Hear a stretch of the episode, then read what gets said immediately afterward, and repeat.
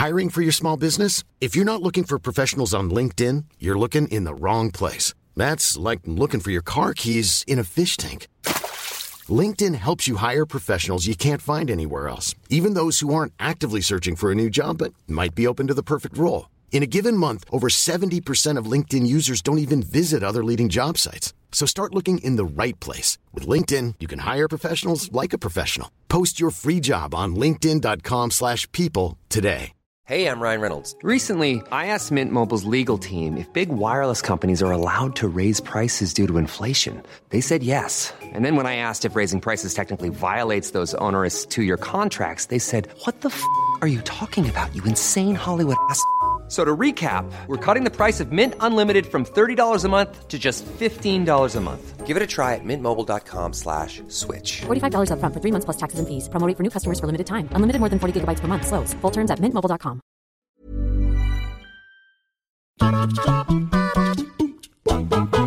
Hello, everybody. Welcome to What Culture Gaming. I'm Scott, joined by Josh. Hello, Scott. Josh, my friend, this is insane. This seems like a ridiculous story that when I saw it doing the rounds, and it continues to do the rounds, I just kept saying that there's no way that'll happen. but it's worth covering because it's gathering a lot of steam. And Yeah. now this comes from, initially came from TMT Finance. It was written up by Tweaktown. Um, the story being that Tencent, the Chinese conglomerate business company getting various acquisitions left, right, and center, um, are looking to raise billions and billions of dollars to, ho- to perform a hostile takeover um, of a major company. And insiders say that that company is going to be either Take Two or EA.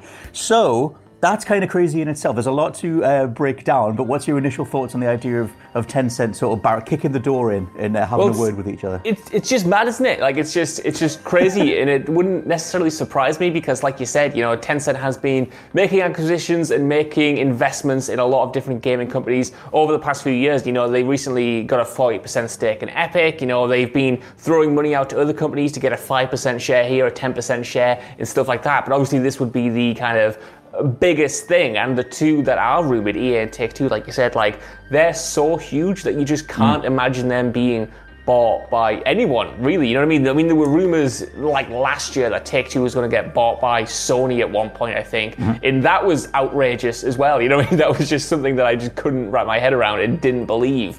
But mm. this potentially does make a little bit more sense. And you know, just because it's uh, in it, there's an intended hostile takeover doesn't necessarily mean that it's going to happen. You know, No. Vivendi, for instance, tried to take over Ubisoft for years and years, had multiple attempts at a hostile yeah. takeover, and they were fended off. Um, you know, successfully at every stage. So it's not like this hasn't happened before. You know, I'm not mm-hmm. going to pretend to be, you know, some kind of like business journalist and pretend to know the intricacies of every Same. kind of hostile takeover imaginable or how it works step by step. But I don't know. It's just it's just a crazy story, isn't it? When you see that headline, it's kind of like you have to like do a double take and be like, huh, what? What's going on? I think, uh, I mean, but like, obviously, you know, until uh, Microsoft bought Bethesda for 7.5 billion, I think was what the total was for that. Like, that seemed like, you know, if, if we'd floated that idea a couple of years ago, oh yeah, like, you know, Xbox is going to, Yeah. all the Bethesda stuff's going to be Xbox exclusive, that stuff seemed insane too. But now that we're in this post, that that hap- that purchase has happened, and now we're past that, then I guess anything is possible. Um, the other half of the report that's written up on this TMNT website mentions that a couple of the other potential companies that they could be raising the billions to go after um, are also uh, Netmarble or Nexon. They're both in South Korea. Um, but it's this nebulous insider group uh, reckon that they're targeting uh, Take Two or someone in the West. Um, it's worth going over um, all the acquisitions that Tencent have made across 2020 as well, um, because there are quite a lot. This was written up by uh, Talk Esport, um, who noted that they had 31 separate um, uh, business dealings across 2020, um, including a minor stake in Platinum, uh, Platinum Games, um, 148 million acquisition of Funcom. Um, they had a minor stake in German studio Yager, uh, 25 million dollar investment in uh, Lockwood from the UK, um, and they also were part of a 150 million dollar uh, raising contribution thing for Roblox, so they can get in with that. And like you mentioned, um, I noted that those things down too. They already have a 40% share in Epic. They have 5% um, in Ubisoft. They have 5% in Activision Blizzard, um, and they also have 11.5% in Bluehole, who make PUBG. Um, so it's like they've been making a hell of a lot of moves, and it's Yeah. not like it's in the background, but I think that because they do it without much, like you know, know, they don't there's like you have like an, a marketing spin or anything. It's just sort of like, yeah, we did this business deal, and now we're doing this, and we're doing this, and we're doing Yeah. this. And I think that unless you're playing something like, um, you know, PUBG on mobile, and you realize, oh, it's developed by Tencent, then even their name very rarely comes across most people's radars because unless you're keeping an eye on finance stuff, it's not really going to pop up. But a lot of these uh, moves are pretty damn seismic. I mean, 100%, like you said, it's been happening for like a long time. And I started Mm. noticing it when I saw like Tencent start popping up as a logo on a bunch of kind of like Yeah. different games. And it's just interesting to sort of pontificate on what like the end goal may be. Like, are, are they looking to acquire some kind of conglomerate of a bunch of different studios, a bunch of different publishers, or something like that? Like, is this Mm. the first of many acquisitions to come? It feels like, you know, for me, you mentioned Bethesda and um, Microsoft, and that certainly did Yes. spark something unprecedented in the video game realm. But for me, ever since Disney bought Fox, like we've just been in this realm of anything can happen. Like you know what I mean? Any sort of um, acquisition can go through, um, and we're looking at these kind of like mega corporations essentially just like being comprised of all Mm-hmm. Night of these City, different. baby. Yeah, we're getting we're getting into the cyberpunk future, my friend. But, but it genuinely kind of feels like it at this point. And you know, no matter what the company is, for me, I'm always against like this monopolistic view. Like even Microsoft getting Bethesda in a way is a bit too far because I'm I'm, I'm worried about what that will spark. I like we've said many times, like I don't want to see Sony kind of feel like they need to respond to that by buying their own studios because, it, Yeah. because then it just becomes this mad scramble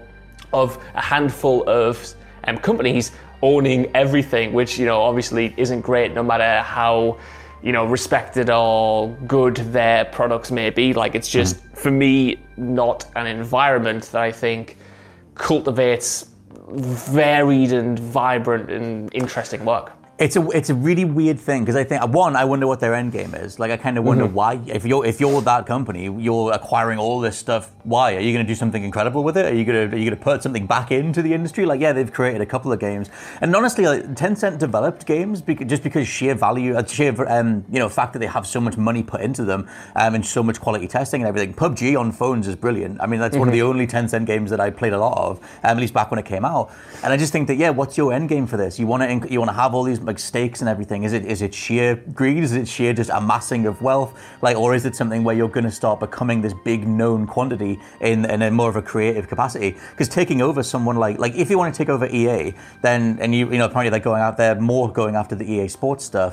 Then you know you could do that. I guess that there's not necessarily much of a artistic value in EA Sports, not to knock those devs, but something like um, Take Two. Obviously they house Rockstar, and Yeah. then you they would have Grand Theft Auto, and you have this big sort of personable franchise that has an identity and has a following and has a personality to it. And like, would those things change? Would they just operate them from behind? Like, I Yeah. I don't know. Like, would you? It just seems so crazy that something like GTA could then belong to a completely different entity altogether. Yeah. GTA, I think, is the big stickler for a lot of people because I mean, you look at um, the other things inside Take Two, and yeah, there are a lot of interesting, cool games like Borderlands or um, Mafia or whatever. But you imagine like the bulk of the money comes from GTA, and then the microtransactions on you know sports franchises and stuff like that. It's the same with EA. You know when FIFA makes a billion dollars a year or whatever, like those are the high profit margins that companies are looking to have for themselves, and in this case, just kind of inherit by taking over the company. So it does make you wonder whether what will happen to those not not necessarily smaller um, properties and games, but certainly in terms of FIFA Call of Duty, Grand Theft Auto, what happens to the other um, franchises that have avoided or at least partly avoided the games as service kind of mentality uh, for for a while now. I'm not sure, but it just I don't know, Scott. It seems like like I said, it's almost like cyberpunk dystopian future where we're gonna have a handful of companies owning everything, and it's just gonna be like cool. Everything's games as service now. Everything's got FIFA points in it. Everything is Well, what- um, a certain way. Assumedly, if they owned a bit of everyone who's all competing, because they already own Epic and uh, Bluehole, so they already have, they already own both sides of that war between Fortnite and PUBG. So it's like if they just if they just own everything, then does that free up the necessity for games as a service? Could you not just would this not lead to some sort of flattening of the curve where you can just do any idea and they make money anyway? So just do whatever you want. Do Legacy of Kain. We don't care. Just do whatever you want. No, Like- do do not use this, Scott, as an excuse to, for you to get Legacy of Kain back. I know this is your end game. You're talking not Tencent's endgame. I know it's just Scott Tailford's endgame, just to get Legacy of Look, Kain if it takes a full back. global revolution to resurrect Legacy of Kain, then maybe I'll sign up uh, sign up for it. But yeah, let us know what you think down in the comments below. The idea of something as crazy as Tencent acquiring Take Two or EA going forward. And uh, for now, I've been Scott from WhatCulture.com. I've been Josh from WhatCulture.com. I will catch you next time. Bye. Hey, it's Paige DeSorbo from Giggly Squad. High quality fashion without the price tag. Say hello to Quince. I'm snagging high-end essentials like cozy cashmere sweaters, sleek leather jackets, fine jewelry, and so much more. With Quince being 50 to 80% less than similar brands. And they partner with factories that prioritize safe, ethical, and responsible manufacturing. I love that. Luxury quality within reach. Go to quince.com slash style to get free shipping and 365 day returns on your next order. Quince.com slash style. Hi, I'm Daniel, founder of Pretty Litter. Cats and cat owners deserve better than any old fashioned litter. That's why I teamed up with scientists and veterinarians to create Pretty Litter. Its innovative crystal formula has superior odor control and weighs up to 80% less than clay litter. Pretty Litter even monitors health by changing colors to help detect early signs of potential illness. It's the world's smartest kitty litter.